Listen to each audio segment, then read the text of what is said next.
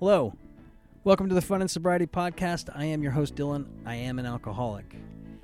Um, before we jump into today's episode, I want to say today's podcast is brought to you by Audible. Get a free audiobook download and a 30-day free trial at www.audibletrial.com slash eavesdrop. Over 180,000 titles to choose from for your iPhone, Android, Kindle, or MP3 player. Now, on to today's episode. Uh, today's podcast is a live studio, or not live, a studio recording uh, conversation between myself and a gentleman by the name of Ben, who I have known for uh, several years now.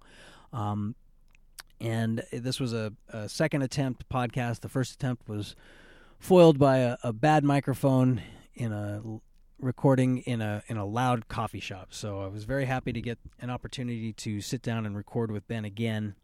Um, and before we jump into that conversation, I, I'd like to take a moment to to to talk about the Fun and Sobriety podcast just in general. Uh, I've I've recorded a handful of these and uploaded a few of them, and and I have to say, uh, my anxiety level rises with each episode that I upload. Uh, these are deeply personal conversations that I'm having, and, and obviously the the episodes where it's just me talking into a microphone, you know, a stream of consciousness, reflecting on whatever's going on with me in that moment. It's deeply personal, and I I take it on faith that this is going to work. What I'm attempting here will will not blow up in my face. I suppose is is the fear that I have, um, because I'm offering a glimpse into what the world of recovery is for me and through the conversations I have with people who I um, am drawn to in the various programs that of the world and, and people that I meet in recovery or people I meet who are struggling with their own demons one way or another and, and, and trying to improve themselves one way or another. I, I, through these conversations, I'm I'm hoping to offer a little bit of a window into this world, and hopefully, this helps someone. I mean, ultimately, that would be the goal. If I record a thousand of these and it helps one person, then it was worth it, even if those thousand recordings lead to a thousand and one sleepless nights. I, I don't know. Um, but these are ultimately, these are just conversations between broken people who are trying to find a way through the world that is no longer destructive or in the very least no longer self-destructive. And i i wanted to admit that there is a high probability that i'm going to tuck my tail and hide with this and and and stop recording these because they they they're terrifying, frankly. Um, and I don't I don't want to cheapen anyone's experience with this by pretending that this is uh, fun for me. um, and that really is uh, makes me self conscious to even admit. And who knows if I'll even upload this part of the introduction. Um, But I really appreciate you guys listening and giving this a shot. And as I'll say at the end, but I want to say it at the beginning in case you don't get all the way through it. If you have any feedback you want to offer or any um, comments to make or even suggestions, please reach out to me on Facebook or message me uh, through the contact email on the eavesdrop.com podcast network. Because um, I, I really want these podcasts to be useful to everyone, or at least some of you. And if they're not, I'd like to know because, frankly, they're very painful to produce and even more painful for me to listen to because I, you know, I don't want to listen to myself talk at all, let alone talk about very vulnerable, uh, personal things that I'm going to just vomit out into the, I don't know, digital airwaves. What do you call the internet? Audio landscape. Um, anyway, that's my two cents before this conversation. Um, I, I, hope you enjoy it. Ben is a very peculiar, interesting, frightening, uh, but you know, like I said, ultimately just an, another damaged human trying to make his way through the world. Uh, so please uh, enjoy uh, my conversation with Ben. I'll wake up when I'm sober, which will probably be never. I'll wake up when I'm sober, but I might stay drunk forever. Welcome back to the Fun and Sobriety Podcast. I am once again Dylan, and I am an alcoholic. And I'm sitting down with a gentleman who I sat down with uh, a couple weeks ago. I don't remember exactly when it was now. And I lost the uh, podcast because it was uh, crummy recording on one of the microphones, which seems to be a, a recurring issue with me, which I'm going to talk about somewhere else sometime with my therapist, maybe. uh, but I really enjoyed the conversation, and I cut it short because I could tell that it was all fucked up anyway. And I wanted to bring him back into the actual studio so I could show off these wonderful eavesdrop, uh, the eavesdrop recording studio, and all of this stuff. And uh, hopefully, as organically as possible, get back to the same thing that we were talking about before because uh, I very much enjoyed it. So that's my my lead in to the introduction of the gentleman acro- directly across from me, Mr. Ben. Uh, How how are you doing right now? How's it going? pretty darn good. Yeah. Um, yeah, just a lot going on. Yeah? starting a new business, trying to pay my bills. Sure. So You like know, regular you know, shit. regular life stuff that makes people crazy. Sure. Finally, uh, finally, maybe getting paid the equity in my house. My ex-wife d- owes Right. me. You mentioned that the last time I ran into you. So the house is getting listed today. So that's like a big weight off the shoulders. I gotta and say, you have like a, a glow about you. You look very like. that's just a sunburn. Is it just? well, because the last time when we dat- sat down to record, you went out of town for a. Tell me where you went. Say it. Say it on the mic here, will you? So I, I went to Las Vegas for punk rock bowling, nice. And I got to see. It seems like a long way to go to play bowling, but go on. Right, right. If only there were there was no actual bowling going on. I should have made that a point. Oh, okay. Uh, the only games that we did play, we went to the Venetian and did the Star Wars virtual reality. I don't know what this is. Oh, well, I mean, I guess I could put that together just from the description. Right. So the Venetian is a huge casino, Sure. and they have a virtual reality that you can go play. Like, do you do like lightsabers? No, no. So they give you a headset, and you have this vest and backpack and everything, and you feel like you're going parachuting. Right. But instead, you get like they give you a storyline, and you're basically rebel soldiers dressed up as stormtroopers invading this base, and uh, your mission is to like steal this item and then get away. Now, I guess that kind of surprises me that you're that in that you're that much of a dork. I guess is what I'm gonna say, dude. Are you showing me a, a, a what? It, who is? The, it's a very There's- big There's bicep tattoo of. it's Darth Nihilus and Darth a Nihilus. lightsaber and the Millennium Falcon. Okay, yeah, I see I'm the a nerd. Millennium Falcon. No, that's Yeah, I'm totally a nerd. That's beautiful. I had no idea. I Yeah. had no idea. But but you were there for the, that's a punk rock festival, right? Right. So it's a music festival, and it's three days long, and it is overwhelmingly full of people drinking Sure. and partying and doing drugs. Because Sure. I mean, punk rockers, what do you do? You're either straight edge or you're just out of your head. So do you do you? Okay, so Um, that, that that leads where I was about to ask. So uh, you you find yourself with this. I'm, I don't mean to put this on you, but do you find yourself sitting with the straight edge camp when you go? Absolutely not. point? Those dudes piss me off. so my, What do you mean they piss you off? they're just like so elitist. Oh, I don't do drugs and I don't drink because I'm better than everyone and I won't poison my body. I'm like, well, I would totally do all that shit if I could do that and not be a complete cocksucker about it. Which one? The not drinking and not being a cocksucker about it, or The, the, doing the drugs, doing the drugs and, and- do, and okay. drinking. You know, like if I wasn't just the biggest, most worthless human you have ever met in your life when I was doing it, I would totally be about that. Well, I Like, feel like if it- probably most people who are not who are sober would probably do that. I think. I mean, I, I I've legitimately said this more than once, and it makes me laugh every time because it's such a cliche. But yeah, I, I really wish that I could drink like a normal person because then I could, you know, drink a quart of vodka every day just like a normal person. Right? Right. Like I could get up and drink in the morning just like a normal person. So I don't. Uh, Unfortunately, I'm just totally not qualified for that. like they, they, I'm pretty sure they put that drink responsibly on the bottom of the bottle just for me. Just for Ben, it says, Yeah. it says Ben, drink responsibly, Ben. I don't remember that stuff when I was a kid, and then as I got older, it started showing up. So I'm pretty sure it's my fault that it's there because I did a lot of really dumb things.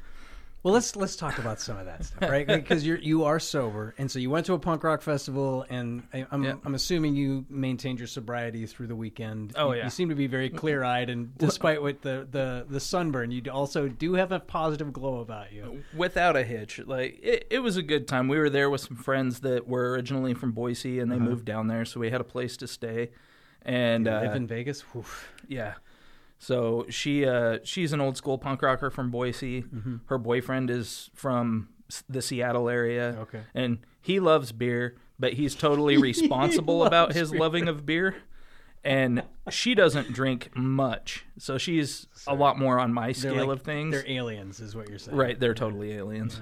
Um, so we got to see like Sloppy Seconds and Fear and The Damned and the the specials, like all old school, old school bands Very who are good. still just rocking Nice. and putting on great shows. Okay, cool. And uh, I got to see people getting wheeled out of there, like just way overdid it. But the cool part about it is you put that many punk rockers in one s- confined space, there's still not fights and Yeah, I was there's going to say, I still bet not it was perfectly mellow. yeah, I the mean, cops are walking around relatively looking mellow. bored as hell, and all these punk rockers are obviously on drugs and obviously drunkard in hell, and there's still no fights because nobody likes the cops. Sure, well, sure. I mean, at Well, least there. And, and here's something, okay, and I, I guess I'm I'm only barely putting this together, but you present as a biker, right? Like you're you're very tattooed. You're, you're wearing leather with a prospect written on it at the Mm-hmm. Right. moment, so I'm assuming that, that that has a meaning behind it for something. But and you ride a bike, Mm-hmm. so when you said you're going to a punk rock festival, my brain went immediately to more of a like a biker festival. So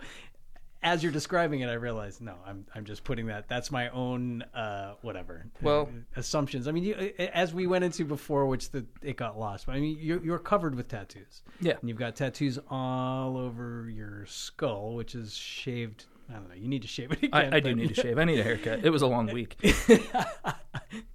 I this is okay. So this is part of why I wanted to talk to you, right? Like I, you are the kind of an, uh, a personality. No, no, no. You're a person in a room, especially with squareheads. Are people are going to notice you, and most people are going to be like a little bit intimidated i would say right like even even in the room where we know each other from Yeah. it's a it's a pretty uh white collar type meeting right like it's got a lot of it's got the feel to it that's- Absolutely. so that's part of what I really enjoy seeing you there for years now, because you are so. I, I, I hope you don't get offended by this, but you're so sweet, right? Like you're mm-hmm. over. You basically sit in the one spot all the time, and like, I've I've been there for the last few years, and I've I've experienced from the outside. I don't even want to say experience, but I'm aware of what you've gone through, and it, it's so such an incongruous thing to have this like intimidating, for lack of a better word, guy in the corner who's got this well of like like a well of depth. That's a really annoying thing to say, but you, like a well It of deep, sadness. though. Well, I was. It's actually sadness is where I was going to go, but that's Yeah. you know I don't I don't want to put words and put shit on you, but it hearing you through the years and knowing that you've maintained your sobriety through the shit you've gone through in the last few years. I mean, it's that's the main reason I wanted to bring you in early in this podcast to to like I don't know, force you to talk about it on on a digital recording so the rest of the world can appreciate Force me to out myself to the force public. you exactly. And no, and it's all right. um so let's let's back up a little. Like tell me tell me I mean okay, so you're doing good right now, right? Like you, Yeah, you're I about mean- to get a little money out of your ex-wife's hou- the I house hope. your ex-wife is finally going to sell. Probably like thirty thousand less than I thought I was going to get out of it, but it's Well, still it's money in the pocket. too, right? And Yeah, it's- and yeah, it's, you that's the final Well, and that's the chapter that needs to be shut. So Sure, and that's that's part of the the shit you've gone through in the last couple of years. Yeah. But but let's go back further. Like what what what's your story, man? What why what what brought you into the rooms in the first place? so, I mean, how far back do you want to go? I As was far as as far as it makes sense, man. like like uh, we can we can do a quick re- let's do, recap do a of quick, fairly quick like, recap, and we'll just touch back on shit that the, you leave the out. recap of my life. Like uh, I started, uh, I was using IV, IV drugs by the time I was twelve. Good I was in and out of the house by the time I was twelve. So I was So wait a minute. A 12 year old using IV drugs. How do you even have access to that? I am magical. No, come on. Uh, so I was a punk rock kid. Okay. Like that was just, and I grew up out in Kuna. And I would went- still I would still think that would make you further from IV drug use. You 12. would think so. Yeah. But the the reality is Idaho really does have an ease of access to mm. those things if you really want them and if you know how to get them. And I've always been around the biker community because I was different. And because I Were have your, were your parents bikers? no, not at all. My parents are so straight laced, it's stupid. Oh, for like my dad's Mormon and he was a real estate agent. and you know This is not what I Like- expected you to say. I mean, crazy abusive and a crazy drunk, Oh, but at the same Mormon time, drunk? oh man, you'd have never guessed, would you? Um, Jack Mormon. uh, just a little. Okay. I think he invented the term. Um, but and my mom didn't drink when I was a kid just because my dad was drinking and he was really unpredictable. Right. And because he was so abu- ab- abusive, I was in and out of the house a lot. It was not necessarily I was just a shit kid and I'd take off. It was like get out of the house before things got really bad sometimes because Okay. he wouldn't he wouldn't take it out on my mom. He would come for me. Was it just you? Are you the only? No. I have a I have a sister that's 6 years younger than younger than me. Okay. And as far as I know, she was only she only got spanked once. Okay. I Do you, mean, guys, do you do you have a relationship with her today?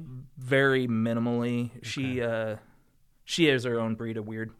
But like the the addiction and alcoholism and stuff did not skip that side of the family.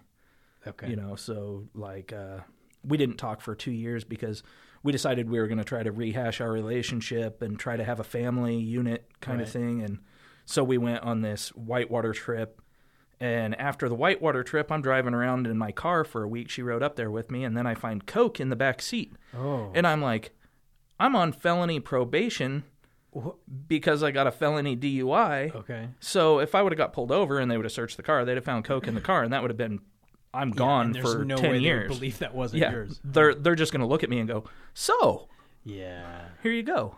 Here's your new sentence. Bye." So Um, okay. So we quit talking for a few years because she was just like, "Oh, I totally thought I'd lost that. Thanks for finding it. Can I have it back?" And I was like, "No, you can jump up your own ass and go fuck yourself." and then we didn't talk it. for a long time, you know. But you talk today? Uh, we talk periodically. It's Okay. you know, uh, she got remarried recently to her third husband, I believe, Okay. and between the two of them, they've got like seven kids running around. Okay, so sure. she's a lot busier, and she's really trying to be a better human. And Is she is she is she is she still doing leaving coke in the back of people's cars? I, I, don't, I just don't let her ride with me anymore. I mean, I'll be honest with you. so wait, you. how long ago was that? Because I guess I was assuming this was like in the last couple of years. yeah, but- that was that. That was just uh, I don't know, like three years ago. Oh, okay, okay. So No, four years ago, maybe. okay. But And- anyway, so you're. Uh, what about with your parents? Do you have So- uh, a re- relationship with them today? Um, so my dad has actually been sober for like 18 months longer than I have. I've been sober for a little over eight years now. okay. And it's the weirdest thing. Once both of us got sober, we actually can have a conversation. He's also 75 years old. Okay. And the last time we got in a fight, uh, I almost broke his arm. And he told me the next time he'd just shoot me. So I told him he should probably kill me if he's going to shoot me because I'll beat him to death with, his- with his own gun. so this and- is a volatile relationship you've had with this It- person. yeah, it, it, it has been nonstop since I was a kid until I was in my mid twenties, Okay. when he realized, oh, he is bigger than me and he does know how to take care of himself and he's not afraid to do it anymore. and and it's going to lead to murder. Right. So we just kind of stayed apart for a long time. And after we both got sober, we started talking a little bit. And now we can be around each other and it's really not a bad deal. He's still. He's still the guy that was that abusive dad, but he's also not that guy I, anymore. I, I think I get it. Yeah. So I, I mean, I, I, I'm not gonna forget what happened, Right. But I'm not above giving him another chance. A lot of people have given me another chance after I got sober because I was not a good dude Sure. before I got sober. I have been not a good dude since I got sober, but Well, so I'm what, much better than I used to be. what what what what brought you to the what brought you into the the room? What brought you to sobriety? so 12 let's see it's 2019 in 2006 i broke my neck. I was an underwater welder. Okay, I think I I think you And- I heard you share about this one time. and i was crawling out of a water tower and when my helmet went from a neutral buoyancy to a positive weight it pulled all the muscles off the right hand side of my neck. Oh, it wasn't shit. a true break. No bones were broken but because of the muscle structural failure it spun my my c1 vertebrae around out of location and almost what's called an internal decapitation almost caused one um, in fact my doctor told me it's the closest he's ever seen anyone come to it without it happening which was it just an accidental decompression or it something? it could have been me being dehydrated. It could have been just the way I had to turn my head and muscle failure. Huh. Uh, it, I mean, there's no way to predict. Oh, so there wasn't some catastrophic event. No, it was just I was crawling out of the water and I had to turn my head to get it through the. I worked in water towers, Uh-huh. so I had to turn my head to get my camera and lights out of the out of the hatch of the tower. And when I did that, everything popped. I crawled. I finished crawling out because there's always creaks and groans when you crawl out. You you go from Okay. like being neutrally buoyant, you can just float and fly through the water, kind of Right. because uh, everything in a drinking water environment is done in a dry suit. So the dry suit, you kind of fly around. Okay. It has air inside it. You know, it keeps you out of the water, basically. Okay. Um, so whenever you crawl out of the water, that dry suit starts to weigh again. Okay. And the dry suit, my dry suit weighed about 30 pounds. My helmet weighed 47 pounds. My weight belt weighed another 40 pounds. Right. My oxygen tank, you know, my spare air weighs another 40, almost 50 pounds. Sure. So you get all this weight that is, when you're in the water, doesn't really weigh anything. And then Sure. you climb out of the water and now you're pressed with another 120 plus pounds of gear. Right. Your bones creak and crack. so Well, you broke your neck. so I broke my neck, and uh, they it, it put me in a state of migraine for almost a year, and because it was pinching blood vessels that go go into my brain and nerve bundles that go out of my brain. Okay. So it would cause all of this horrible muscle tension in my shoulders and in my back, and it would cause blood loss in my brain. And when you get blood loss in your brain, it gives you migraines. It's Okay. just the natural. It's telling you there's something really wrong. And so were you? Were they prescribing you like? So they put me on methadone.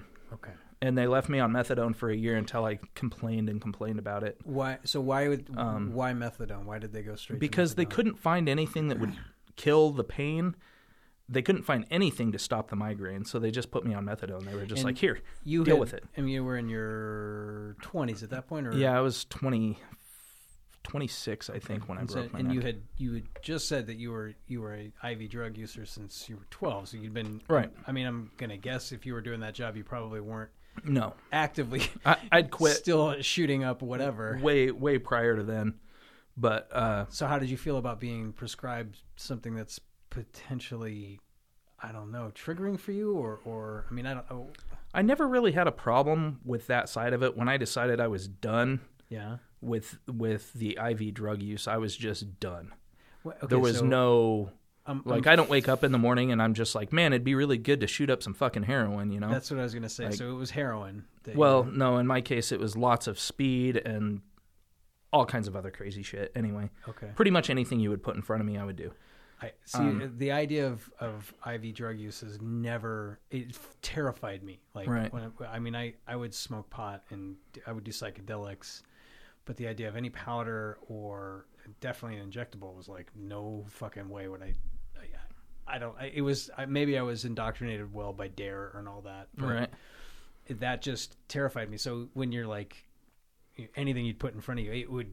Like, I would just run. I mean, and Yeah. I guess that's just evidence of me being far more square than you. I guess I don't know. I, I don't know about So, but- square, but yeah. okay. just just my mentality leads a lot into that you know into the into the things that i did when i was younger. And i didn't find out about that m- until much later until last year Okay. you know and we can we can talk about that later. I do want to talk. but about uh but uh So you got on the methadone, And- and then what? Like, and then they and then they transferred me over to norco when i told them i didn't like the methadone. It made me it just washed me out too much. It was too much sleep. It was too much high. It was too much of everything. Okay, and I started complaining about it because I don't like that high feeling, okay, especially after after being an underwater welder. There's a certain amount of control that is needed all the time.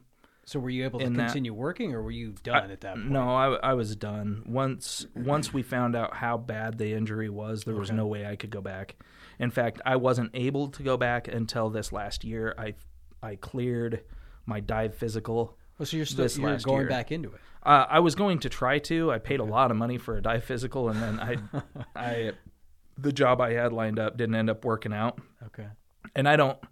I this is going to sound, um, very egotistical of me, but I when I quit diving, I was making really good money. Uh-huh. And if I were to go back to diving right now, I would have to start at a spot I that I would make about a third of what I did when I quit, and it's like I can make that here without Just trying to kill Yeah, myself. just doing the tattoo. Yeah. shop. Okay. So there's, That's not uh, egotistical. that, that seems pragmatic. I mean, if they were going to pay me what I was making before, yeah, I'd be gone right now. Like we wouldn't be having this conversation. I'd be 200 plus feet underwater, like we let's play with electricity. But I'm not. So, um, So they put you on Norco. so and it was a pretty high dose of Norco, and then they had to put me on Soma to increase the effect of the Norco because it by itself wasn't enough, and then they had to put me on Z- uh, Xanax because Norco makes me an asshole.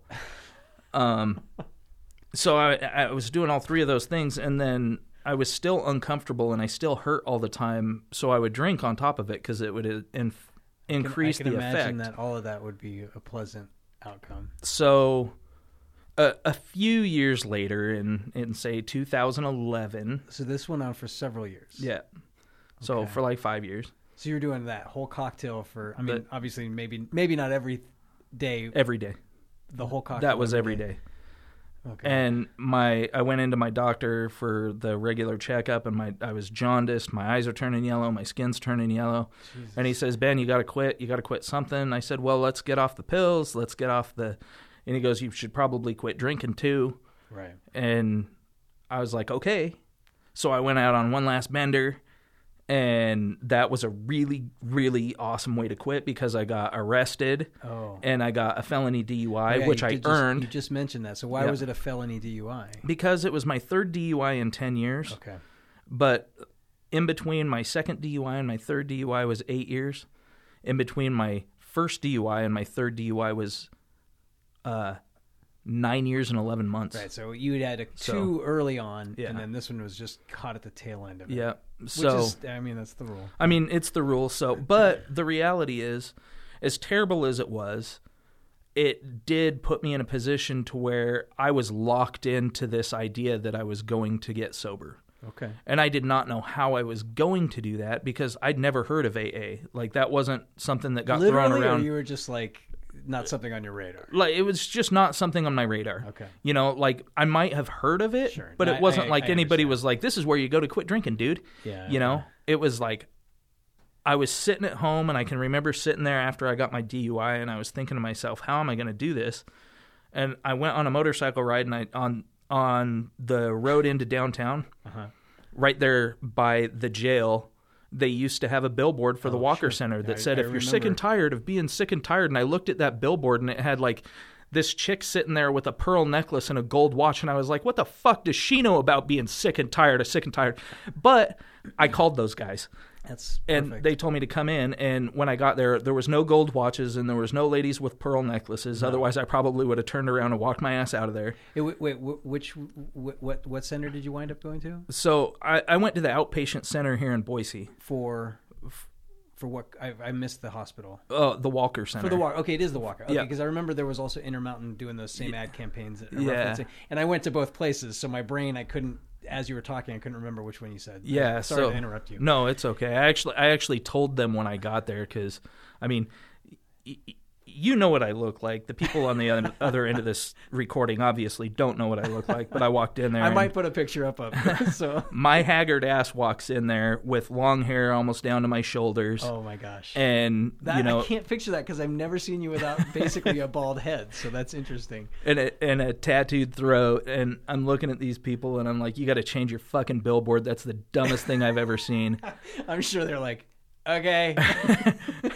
You are not reaching people like me with that, you know.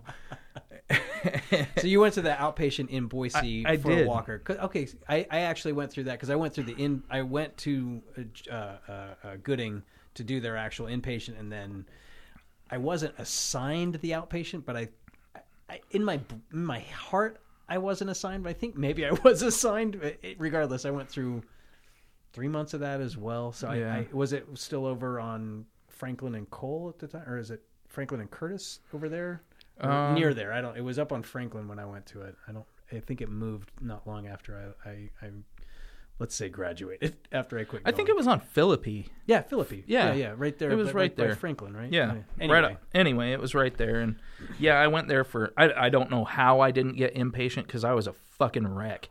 Well, I mean, they're not gonna. It's not like unless you're a Like- danger, no one's gonna force you to do anything, I mean- right? So Like I had the money for it. That was a thing, you know. I walked in there and I was like, "How much money do you want to make guess me you better?" just didn't want to do it. I'm gonna assuming well, my guess. no, they didn't even they didn't even say anything about it. I said, "I, I oh, want Oh, okay. I want help quitting drinking." I called them on the phone. I said, "This is what I've got going on. I really need help. I don't know what the fuck to do." And they said, "Well, come down. We'll we'll do an interview with you and we'll give you an assessment." Sure. So I went down and I did the assessment, and they said, "Well, yeah, you've definitely got some problems with some substances." I said, "No shit."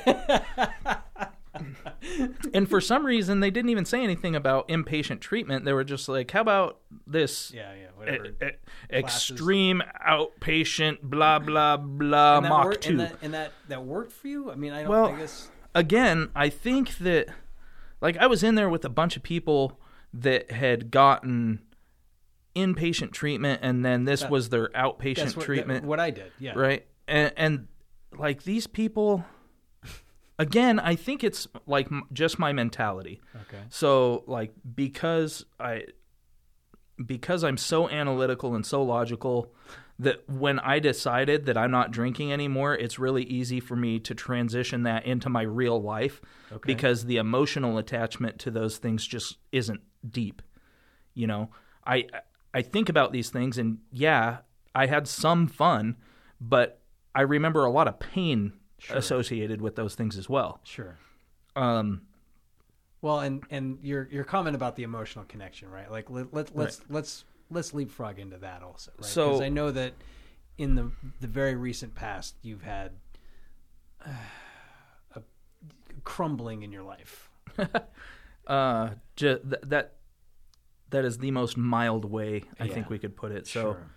I, I had a pretty severe PTSD event, which pretty much severed all of my emotional connections to every human that I've ever known in my life my parents, my sister, my wife at the time, my newborn son. Everyone. I woke up one day and I could just, I knew something was wrong and I couldn't put my finger on what it was. And as I'm going through the progress of the day, I'm like looking at my kid and he's not my kid. That- y- I- you know? So this was just you one you went to bed at night and you felt normal or whatever you felt one way and then in the morning I don't it was severe enough that you could like significant enough that you could feel a difference. I, Is that I, mean, knew there was something wrong. Like I knew there. I, I don't know what it was. I remember. I remember being triggered. I remember something triggering me. I still don't know what it was. I did a ton of EMDR therapy, which is which is uh, In response to this event? in response to this event and going back trying to look for what triggered this PTSD because I Oh, spent okay. So- so, so- much of my life in in such a survival mode with my dad being abusive, living on the streets, being a junkie. Uh-huh. You know, it was always living in survival mode.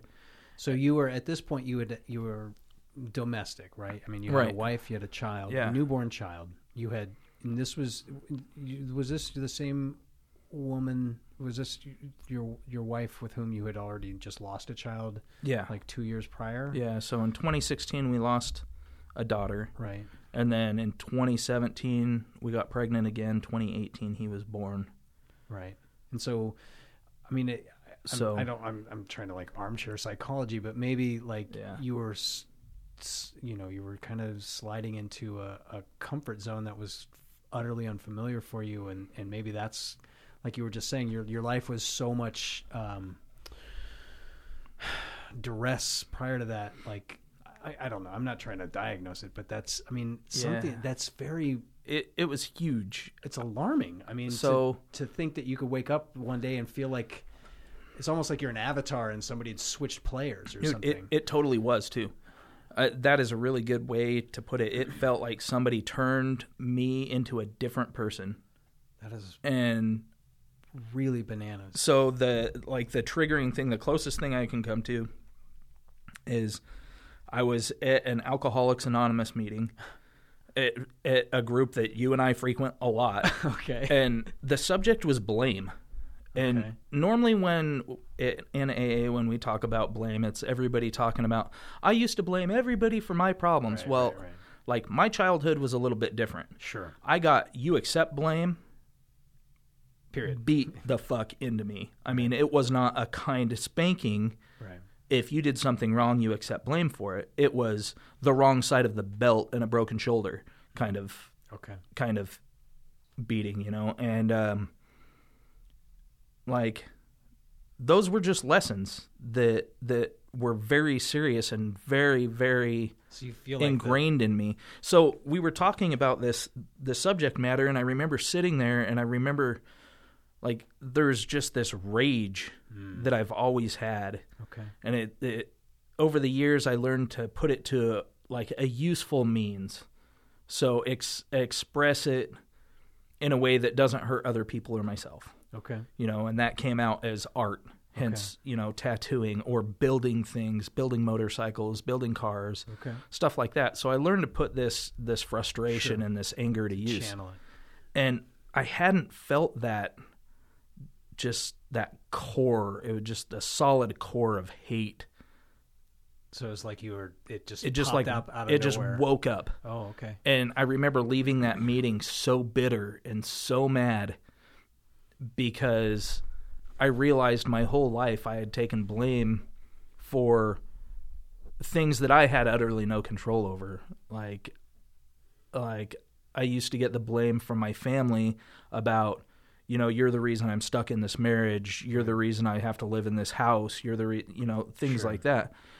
And I feel like I yeah, like you like childhood frustrations that have just been boiling under the surface for your entire life. Right and and I, I I feel like I can relate to what you're saying. Then walking back into now you've got a whole new set of responsibilities, and in a way, it's flipped because now you're the dad. Right. I mean, I don't mean to get all whatever Doctor Oz about it, but Man, I mean, or Doctor Phil, I guess. I, I don't know that the family uh, that that my little my cute little idealistic family had a lot to do with that. No, okay, It very well could have. I'm not going to say that it didn't. I, I am going to say that I went through a few hundred hours of therapy with a therapist and a specialist, and well, because you, you know still feel this remove, right? Because I mean, uh, w- from from when we talked before, I mean, you, you you basically you woke up and like they were strangers, right? Yeah. like you had zero emotional I, I, connection to them. I knew who they were. Well, yeah, yeah. you know, I mean, but in, ter- in your heart, right? They were no different than anyone else. They they could have been styrofoam cups. I mean, literally everyone that I knew, everyone that I thought I cared about, everyone that that I wanted to matter to me didn't matter. And and that was a very very hollowing and I, I- experience to and it- know that and it and it just it could just go away. and it just stayed away, right? it- like it wasn't the kind of thing like you had a cup of coffee and you went for a ride or something and come back. no, like, oh, no, that's no, gone. like it's been it's been a year and almost a half and still, since that, and I am still working on rebuilding my end of relationships that I've ha- had with people over the years. And having to explain to them, look, I'm sorry I'm distant. Look, I'm sorry that things are different. Yeah, I am not the same person that I was before. This is what happened. This is what Well- I know about it. I'm I'm going to ask But- this, but I mean I know the answer. But so I mean, how did your, I mean your your wife and your kid that didn't that how long were you able to maintain a, a relationship with your wife from that point forward? Less than a month, For real. for real. And was it volatile or were you uh, just a no, zombie? no, it was it was not volatile. She was she was frustrated with me. I was frustrated because of the situation. Well, sure. Like I wanted to be here and I wanted to be this person that Right. was no longer there. And and so when I when I woke up that day and I told her there was something wrong and I need help, immediately we went to a therapist that we knew and trusted well, that's that we'd I, used previously. I got. That's far out that you even knew enough to to recognize it enough to be like, I need help. There's something's weird. Yeah, there was. I mean, I knew there was something really wrong. Huh. And I mean, you don't look at your own kid and just go, "This isn't mine," No, and you don't look at a person that you've lived with for six years and go, presumably you were in love with her at one point. Right. I would guess. "Like you could live in a cardboard box and I wouldn't give a shit." Like that's not things Well, that. I, I, you know, not to, not I to, mean, not to bang right. on you, but I gotta say, if I was your wife, I'd be very upset with you saying that to me as well. Right. I'd be like, well, Like, go fuck yourself. I, then. I mean, I never said those things to them. Oh, okay, you know, like that wasn't that wasn't something. But you know, I I I told her, look, there's there's something wrong, and I I need help. And she asked what was going on, and I said I can't feel anything. Like there is nothing here. so And you still feel today like you just don't feel. for 99% of of I guess your your standard emotional palette, Okay. I probably just don't even have it. It's it's, it's like Like, it's being just- black and white. it's like, just in not color there. world. And then for that 1%, it's that- there in blazing bright colors. I and it that is befuddling to me because I part of why I, I wanted to sit down like part of why I register you as like one of my people right like Right. I, the people in the rooms there's handfuls of them that are, these are my people right and there's something about your heart that draws me to you and and I that's why it's it breaks my heart to to hear you say that because I, don't know if I'm just because of the the the years of knowing you peripherally have colored you a specific way and I just this hasn't sunk in for me. Maybe that's all it is, but I just even as I said when you walked in, like you you you have a glow about you and it just it really it bums me out to to to think that that you're walking around I don't know. I I guess I'm my only way to, to think of it is is just feeling kind of empty,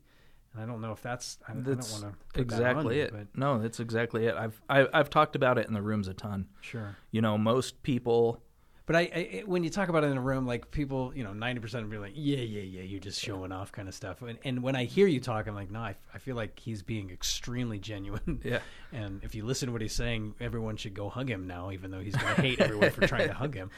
I, I don't like stranger touches. Not as much as I used to. It used to be a good way to make money. Now it's a little bit. oh I mean, I'm kidding. Um, but you know, so like there was a ton of therapy and there was a ton of like regression treatment and stuff like that, where Sure. where we looked at my history through childhood and everything else. Are you on Are you on any uh, prescrip- prescribed prescription drugs now, or do No. they prescribe anything to you? to- like to, um, to try and like jumpstart something. I, I don't know what the fuck they could So- give you. I feel like it's everything is geared the other way. Yeah. So basically, what we what we discovered is I have reactive attachment disorder Okay. from neglect and abuse, and I'm autistic, which Okay, covers okay. both of those things. Cover why I have such a shallow emotional palette, and why I don't have deep emotional connections with people. Okay. Part of it is to protect myself, and the other part is because I just don't get it. I guess I can see that, and I guess So- like you saying that to me, I can. absorb it, it's still just it. I don't. I mean, uh, autism is a spectrum, right? I Right. mean, whether or not that's fully embraced by everybody, it, it seems clear to me. So, I mean, Yeah. everybody has some measure of whatever, and I, I guess I can, I can accept that as a, a reasonable explanation. But I just, I don't. I uh, mean, It, it's weird to find out when you're 38 right? years old. They're like, "Hey, by the way, you've been autistic since you were five. and then you look back at your childhood and you're like, "Well, I did try to kill a dude for hugging me once, Oh, geez, Louise. and I was five. So Yeah, and I guess I mean, and that you know, he touched I me, can- and I didn't like that. Yeah, and I know, can I can but- see like if your parents are abusive and you're okay. I mean, all the things, all the things. I mean, it's a huge culmination of all this. Sh- of course, Yeah, shit. it's in, and and I don't I don't want to bang on it too much. I just I know that that's a part of what I'm trying to do with this podcast is just get things out there that people may or not have ever thought about. Right? Yeah, like for real. This is a very unique story, if nothing else. Like I, I went into Alcoholics Anonymous with the idea that everyone felt like I did. Okay, And for my whole childhood and adult life up until that point, I was just under the assumption that if someone pissed you off, you could sever that emotional connection without even thinking about it and they were gone. and never worry about that person again. And I thought everyone could do that. Like I don't miss people. So do you are oh okay? So here's a You know? do you okay?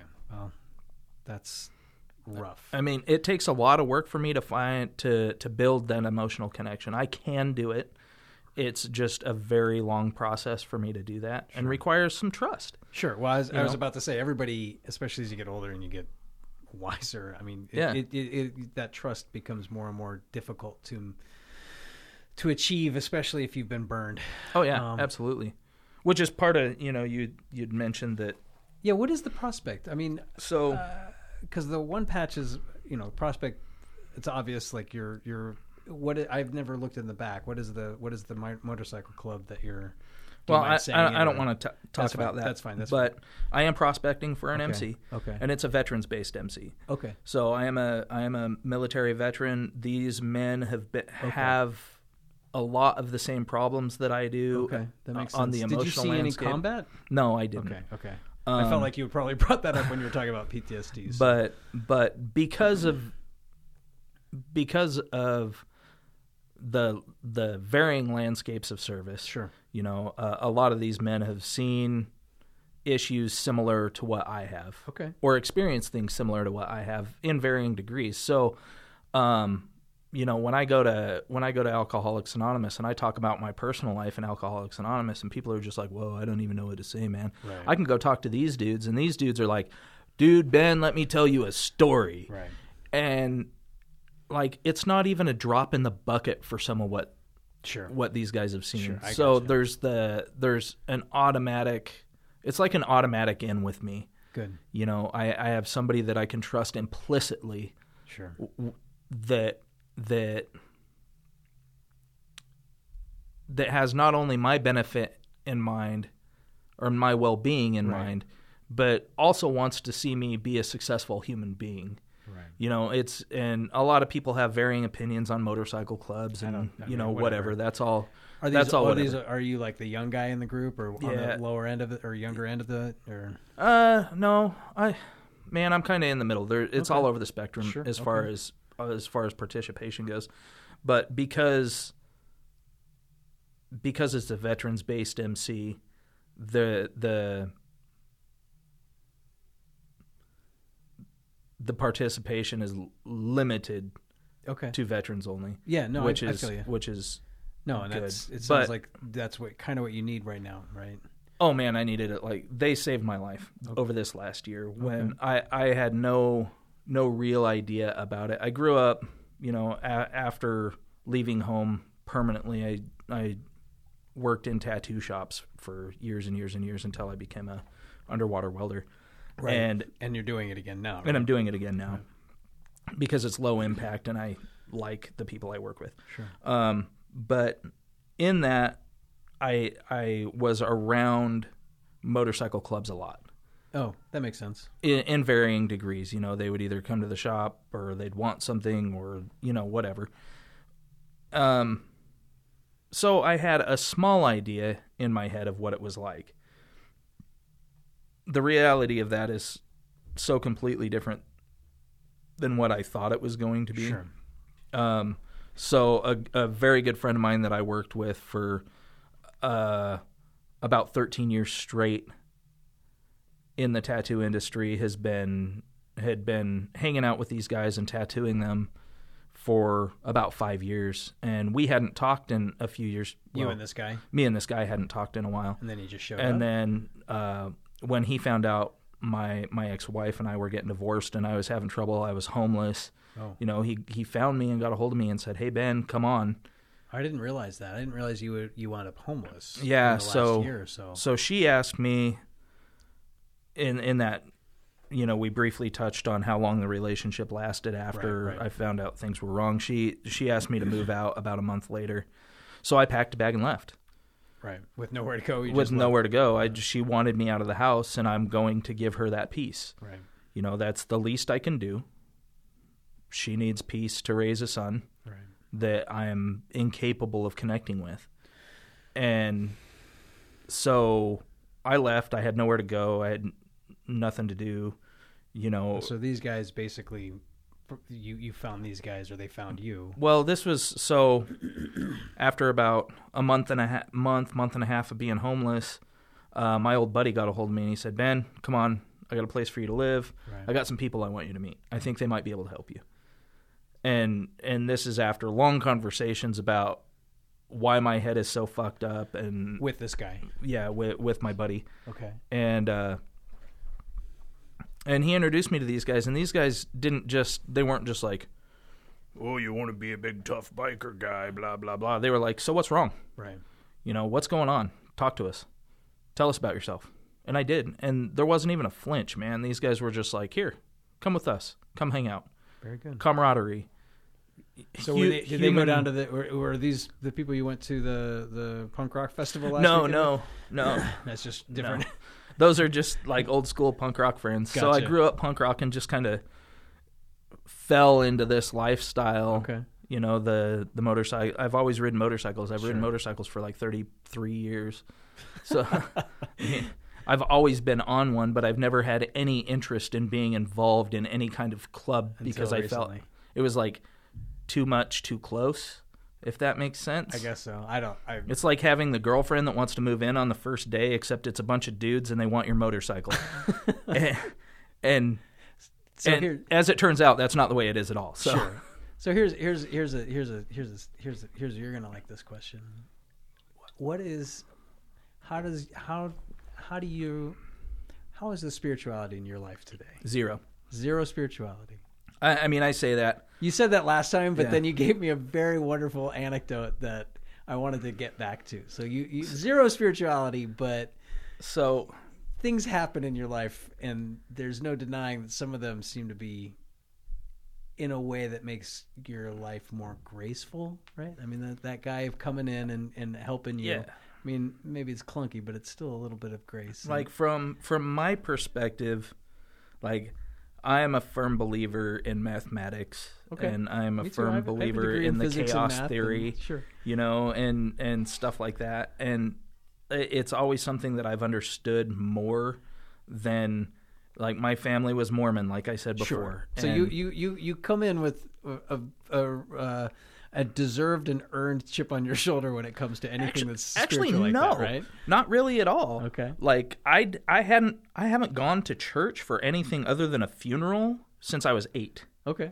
Like that was not a requirement in my family. My my Yeah, mom and guess if your dad dad was an abusive alcoholic or Right. drinking uh, uh, uh, uh, Jack Mormon. Then church okay. was not where you took your kid, right? So, like that wasn't ever a requirement. But at the same time, I never understood it. But so like, so what From uh, an from an outside perspective, yeah I see these people in the rooms and they have this spiritual experience, okay and my experience is not what they're having. And I hear about this. Do these things and you'll have a spiritual Spiritually, experience. And I've done these things, and I'll be goddamned if I have not had this experience at all. I'm not going to argue that because I feel the same way when I hear people talk about uh, most of that stuff too. right? But at the same time, I was not closed off to the idea of it. Okay. I like I, if if I could buy a spiritual experience on Amazon.com, I would have a truckload of them shipped to my house, Sure. just so I could have just a portion of what some of these people seem like they have. Right? Yeah, yeah. Like it seems like they've got some good shit going on on the emotional and spiritual front. I, I agree, and that is one of the Like- main reasons I keep going back. Is yeah, their lives may be in wreckage and they're still like this peaceful humdrum dude and i'm just like man i want to be that peaceful humdrum dude because i feel like a tornado inside i feel like an earthquake just getting ready to So does explode that, does that ever does that ever subside? and and yeah it does but for me it it definitely comes with uh like a lot of adrenaline usually. Yeah, yeah. Because Um, our, our previous conversation, that got lost. yeah You, yeah you you touched on a couple of things in that, and and that's where I was like, I was gonna handhold you all the way there. But, All right. Like, I mean, because you described like going nine million miles an hour on your motorcycle. well right? not And, quite like, i try yeah, you, I- but I've ac- going going speeds that make me uncomfortable just hearing that you're you're driving them. But in and in those moments, because as you put it, like you you're not thinking, you're reacting. You're Yeah. just you're going and you're going. it's so I, I I through a lot of therapy and a lot of you know talking with people that know a lot more about the human psyche than I do, and know a lot more about autism than I do and stuff like that. And I have a severe need for. I'm an adrenaline junkie. There is no short way to put that. okay. Um, so like going skydiving with for for the very first time, I had the guy strapped to me tandem, and I told this story last time. I'll tell it again. So we're sitting there, and ev- I go with a bunch of old friends, and they're all jacked up, like "Woo, we're going skydiving!" And the guys strapped to them that know how to do this have like um, GoPros on their wrists, and they're taking video of my friends that are all excited. And Right. meanwhile, I'm just sitting there like, "Are we in the air yet? Can we jump out of the airplane yet?"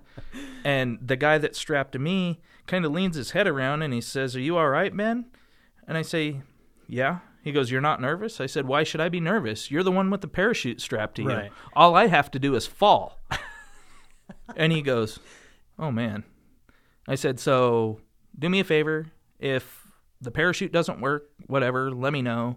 Cut me loose so I can go out the same way I came in." And he goes, "How's that?" And I said, "Naked, covered blood, piss and shit and somebody else's problem." He goes, "You are a cold motherfucker." And I said, "Do me a favor, just make it as scary as you possibly can. Like Right. I'm getting nothing right now. Let's let's go for scary. On the flight up, On the talking- flight up. you're talking shit to this guy. Yeah. So I'm talking shit to the dude I'm strapped to with the parachute.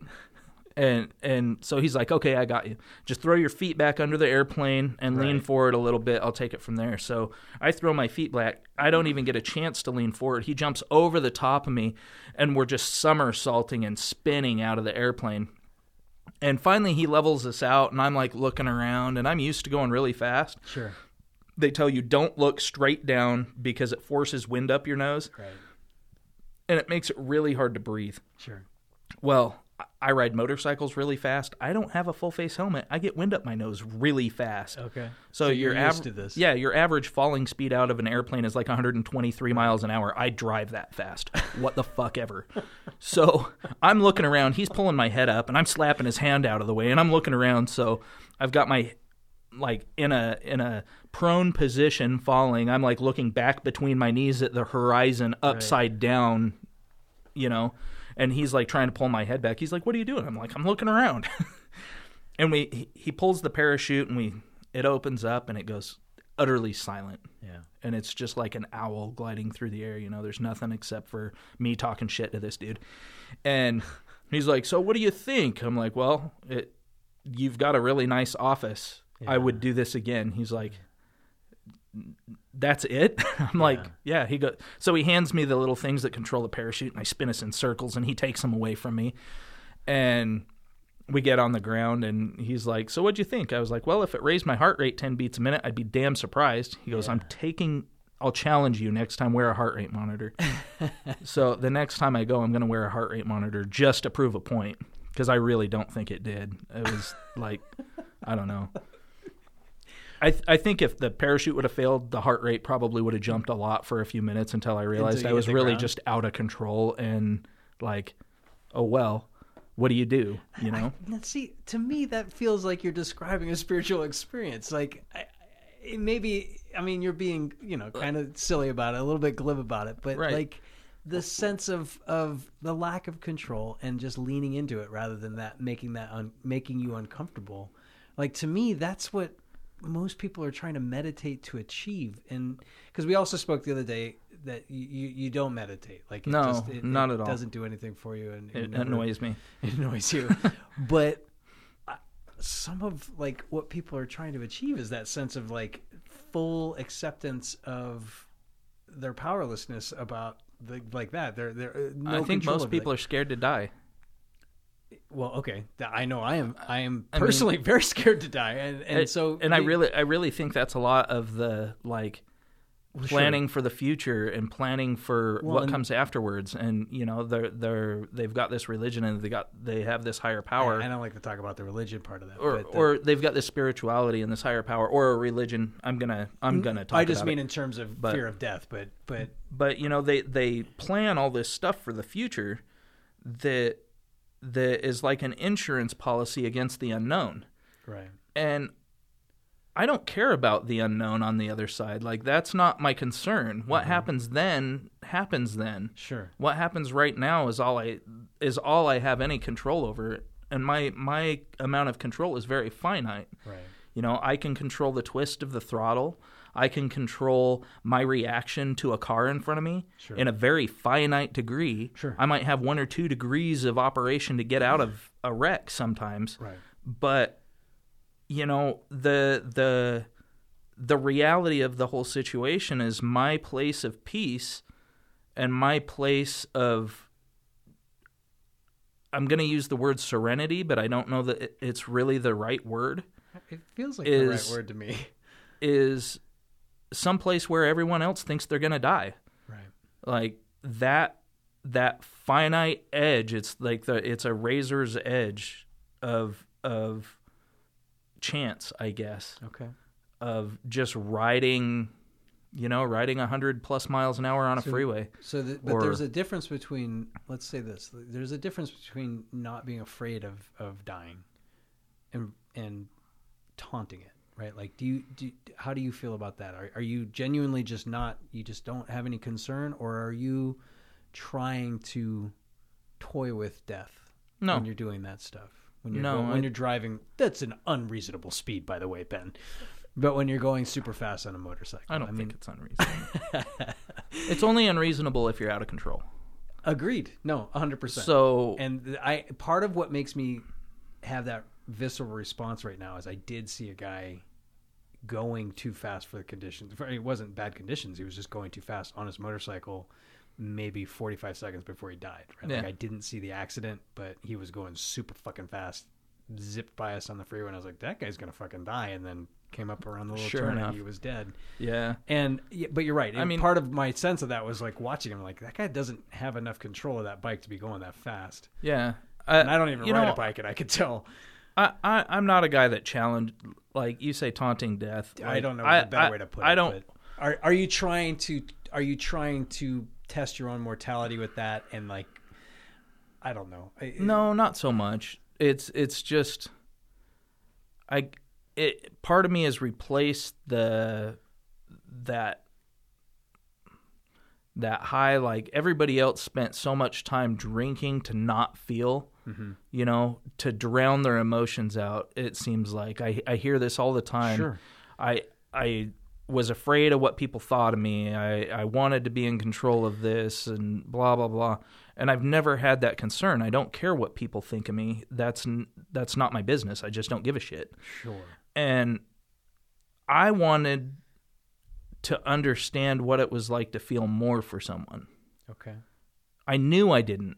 I thought everybody was the way I did, and I thought that you drank so that you could have easy interactions with people, right? That's true. I mean, for Like- a lot of people anyway, but from a different From a different perspective. So you were okay. And- that's interesting. I hadn't thought of that when you were talking about that earlier. And for me, I'm an awkward human being. Like you're not wrong. I am intimidating at Sure. first glance. I am a nice dude. yeah, I try to be a nice dude.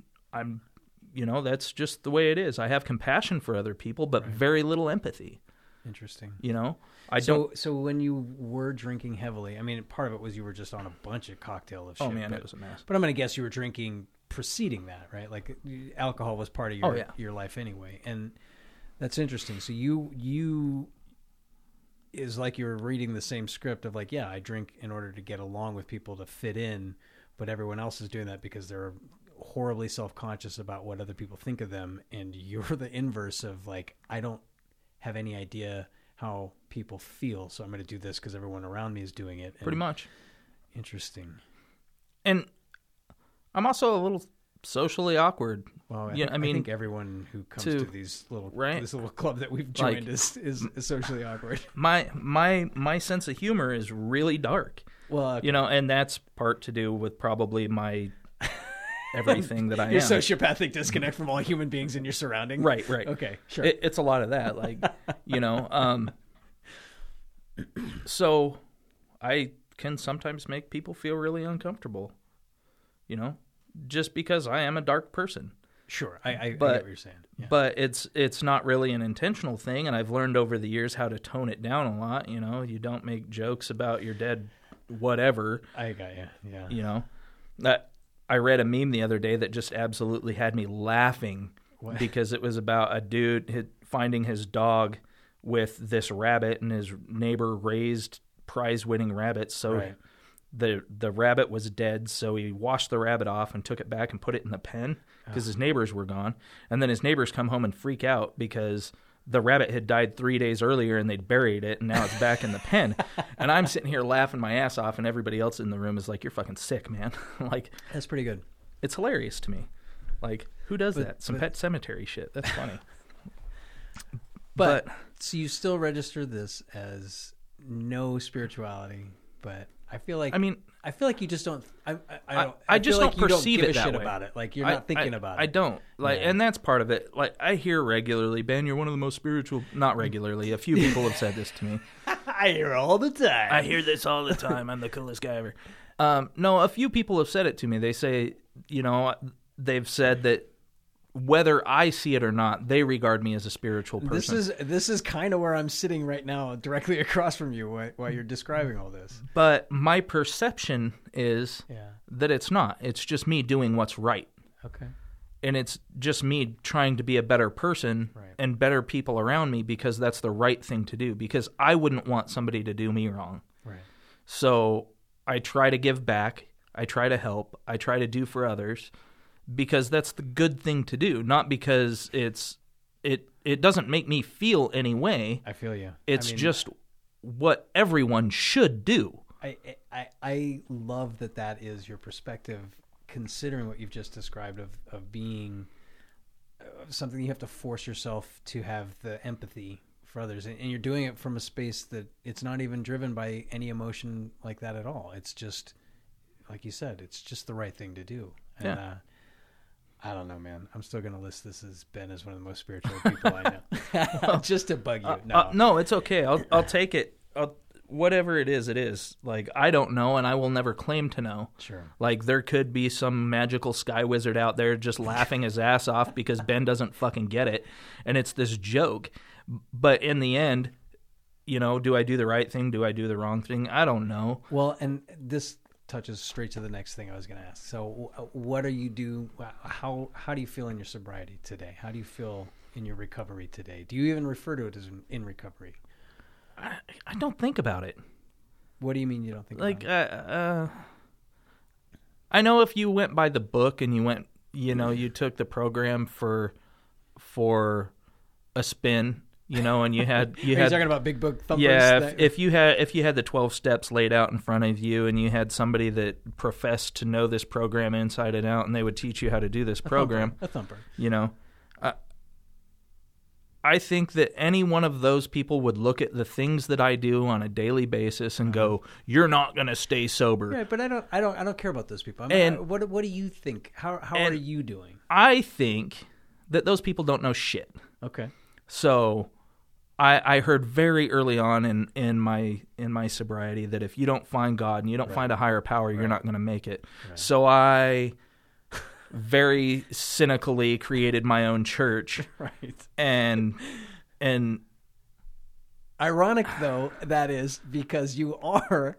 and probably were at that time a far more spiritual person than even you yourself recognize. So that's that is ironic that you would do that, but I get Right. that you were doing it as a complete fuck you to everybody. I, I totally was, you. and I'm, I put it on Facebook and published it, and it's called the First Intergalactic sakes. Church of the Gravitarians. You can look it up. It's kind of thing- funny. That's the kind of thing that an early someone Um, early in the rooms would do, and you'd be like, "All right, well, have fun, Jack and Innie." right?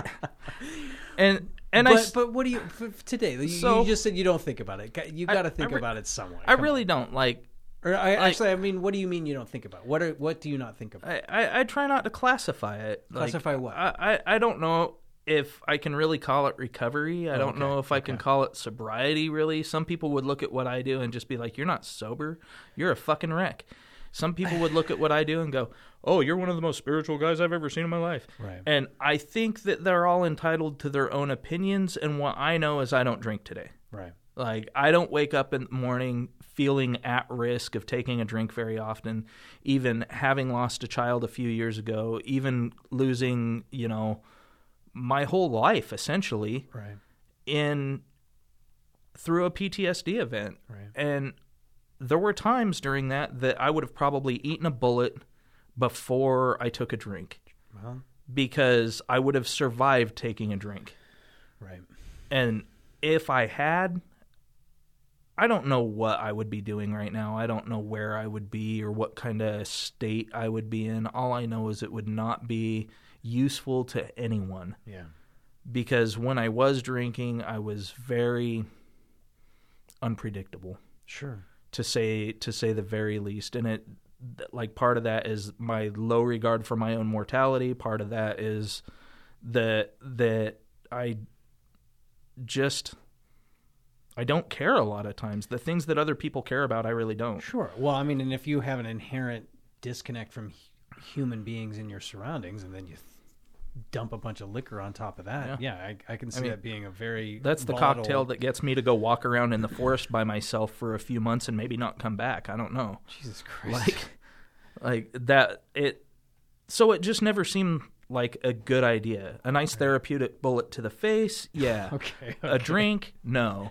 But you know obviously neither of those things happened. And and I, I owe a lot of that to going to the rooms. Yeah. you know i, mean, don't You, you do have a sponsor who I mean I don't know to what degree you have a, a well obviously you don't have a regular sit down with him since he doesn't live in the state No, currently but i mean and, uh, ironically he was here when you were out of town. I saw him. He came when you were out of town but Oh, did he? coincidentally I don't know if that's an irony but that's funny. He didn't But, tell uh, me he was here. yeah he's I- probably going to rub it in later. He, he probably but yeah. but uh But I mean, so you You know- you, you you're you're doing the script at least, and I'm guessing that because I I've I've felt my myself in this this form before of I'm doing this because this is what they said I'm supposed to do. Yeah. So what the fuck, I'll do it, and whether or not that led to a spiritual experience for you, it still did something to make you want to keep coming back, right? And I assume you're in contact with with your sponsor, whatever. At You some know- point, every now and then, I whether or not it's because your shit's falling apart, but it's just to say hi. I Uh, mean, I, I most of the time that's my relationship with my sponsor. Is I, I- just want to check in and say howdy. i'm usually pretty self Yeah, governing sure. You know, I mean, I've, I've just always been that way. And my sponsor was, you know, in the beginning, he was really like, look, you just don't have enough for your fourth step. You need more there. And I'm like, really? I just don't give a shit. and after we got we got into some long, heated conversations, well, not really all that heated, heated-ish conversations. in comparison, in- 'cause he's in pretty comparison. mellow guy. because he's a pretty mellow guy, and I'm typically a pretty mellow guy. Um, he he finally just he started to understand me. Okay. You know, we had to have these conversations to him for him to get to know me enough to understand that Ben, as a human being, really doesn't give a shit enough to hold a resentment. Like that's a lot of work, man. What are you doing? What are well, you people you did, doing you- with as this? you described, like you, your your default was assuming that if somebody's upset you enough, you're just you're just done with them. Yeah. right? Like yeah, I don't I don't think about it later. Like that's I cut that cord. That's done. no, but and I appreciate that because I, I I I don't know your sponsor that well. I just seen him around too, and and he moved away a while ago, so it's even less. eh, But I appreciate that his approach to you is is kind of that's that's what I've always needed in in, in a sponsor and in people that I, I come to know and that I consider my people uh, is the fundamental awareness that it's a personal thing, right? Like, Absolutely. All of it is personal. Yeah, there's the there's the the steps on the wall, there's the traditions, there's the book, there's all the the the rigmarole that goes into it, and I feel like there are personality types that, that really need that structure and the like the big book thumper and all that uh, kind of approach where they just have the rigor forced on them because you know we're in general fucking drunks and drug addicts have no rigorous lifestyle. So Right. I appreciate why that's there, and I appreciate more when people are flexible in it to make it work for you, right? Like a, Yeah. a sponsor, as a sponsor, my handful of attempts that failed miserably and somebody actually died, not because of me, but the, the people who are, I attract traditionally are not stable people. It turns Right. out. So I don't they- think anyone that comes into the rooms are very probably stable. that's you're probably right, but So don't hold that against yourself too bad. okay. Um, I but, mean, I'm a prime example of not real fucking stable. We hang out at the same place quite a bit. okay, that's a good point. But the uh, recognizing that you, you you have to give people, you know, you're you're giving. Here's a prescription for life. If you want to, if you want to use it as a way to help, for me, find my way to recovery. Right? Like I look at the twelve steps as that was a way for me to find my way to recovery, and I do refer to it as recovery. Um, but that's just, I, I don't know. Maybe that's just the way I've reasoned it to be uh, workable for me. I don't know. I like to think of alcoholism a lot like cancer. Okay, I'm currently in remission, that's a good. I like that. and my maintenance program may not look like anyone else's, Yeah. but it works to keep me in remission. And I guess that's all I'm trying to get at, right? Like as long as it works to keep. It, it- Like keep I you- probably don't have anything anybody else wants. I like don't know that that's true. That's part of why I wanted to bring you in here because my guess is there's probably more than there's probably plenty of people who feel ostracized and and and don't feel like they can really connect with any of the fucking squareheads in that room, right? I mean, Right. I, I don't. I've been watching Deadwood. That's why I keep calling it squareheads. But I love that term. I'm going to start calling everyone squareheads. but because it's so You're all it's doomed. Perfect, right? squareheads. Yeah, especially in that room. Come Yeah, on. I well- mean, there's plenty of squareheads in a lot of the rooms in Boise, Idaho. Come on, Yeah. it's Boise, Idaho. So Yeah. I, I gotta believe that there's plenty of people who feel totally outside of the of the regular world who would appreciate to hear someone like you and and hear your message. Despite what you would probably resist being referred to as having a message, I feel like you have one, and I feel like it's beautiful. You know, I I really go just for the off chance that there's someone down there that deals with life very similar Yeah. to the way I deal with life. I don't think there's going to be very many people who wake up when they're 39 years old Yeah. and find out, "Oh my god, I'm autistic and I have reactive attachment disorder and I don't function like a normal fucking human being." no, That probably doesn't happen very often. No. On the off chance that it does even Exactly. one time, I would like to be there for it. and Just think- so I can walk up to that dude and go, "You're real fucked up. Come with me." Well, and that's why I want you here. Let's let's end on that because especially because I think I hear little kids out outside. outside.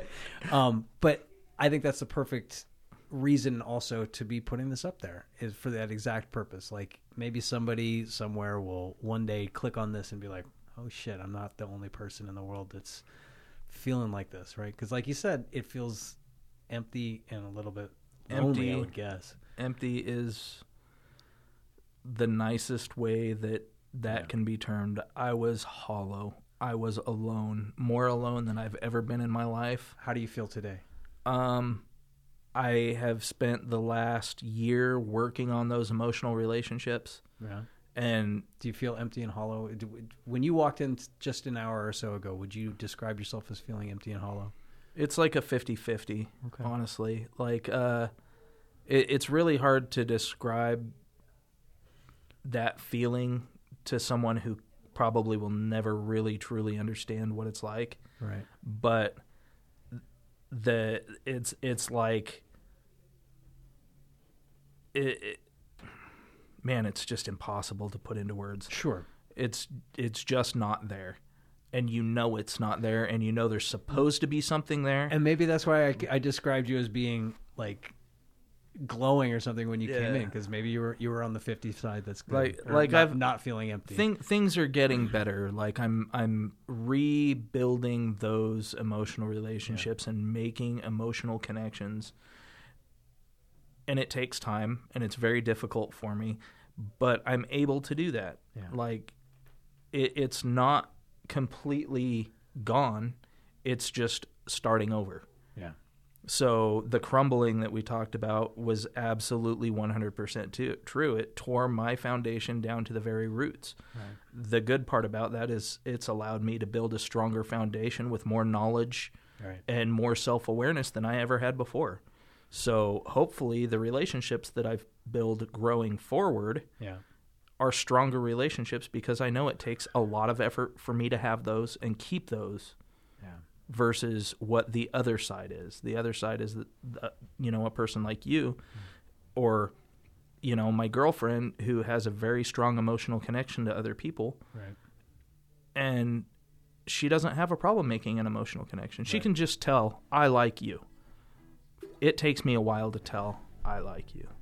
But when I know I work for that. Yeah. So I have to bring myself to the table otherwise I I get nothing out of it. All right. Does that make sense? It does make sense. All right. And all I wanted to say is you you look like you're doing well. I feel I feel well-ish. all right. Thank you, Ben. Yep. I really appreciate it. Bye bye. Bye. This has been the Fun and Sobriety Podcast. Thank you so much for listening. Uh, and as always, if um, you're moved by this conversation, you know, or and you want to comment, or or if you have suggestions for how to improve, or you just want to reach out, um, you can find me on Facebook or through the contact link on the Eavesdrop Podcast Network. Um, but as always, I really appreciate you guys listening, and I love every one of you, and I and I genuinely, genuinely love the support uh, that we've received so far. Um, so yeah, thank you again for listening, and I hope your day is going well.